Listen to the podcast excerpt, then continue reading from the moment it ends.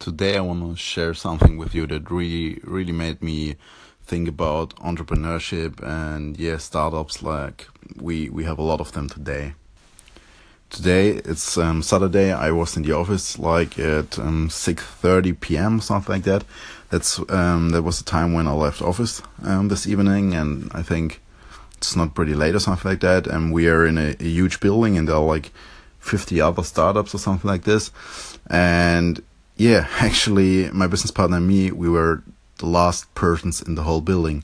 And to be honest, I, I really can't understand that because, you know, if you start up a new business, you, you really should focus on it. And of course, a couple of them may, may have clients meet, client meetings or something like that. But yeah, as I told you, there was no, there was literally nobody left in the building. Yeah, and that, that really made me made me think about it. And it's also one of the the answers I, I can give. If somebody asks me the question um, why do you think you will be successful or why do you think your business will be successful?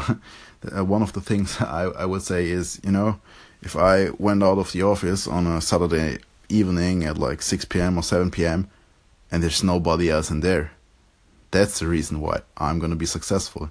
And I think it's really important to, to understand that. Because no matter no matter how talented you are or or how much money you have or you know all these things in the end of the day your your work the work you put in, in into your business is one of the most important things. And yeah just um just think about it.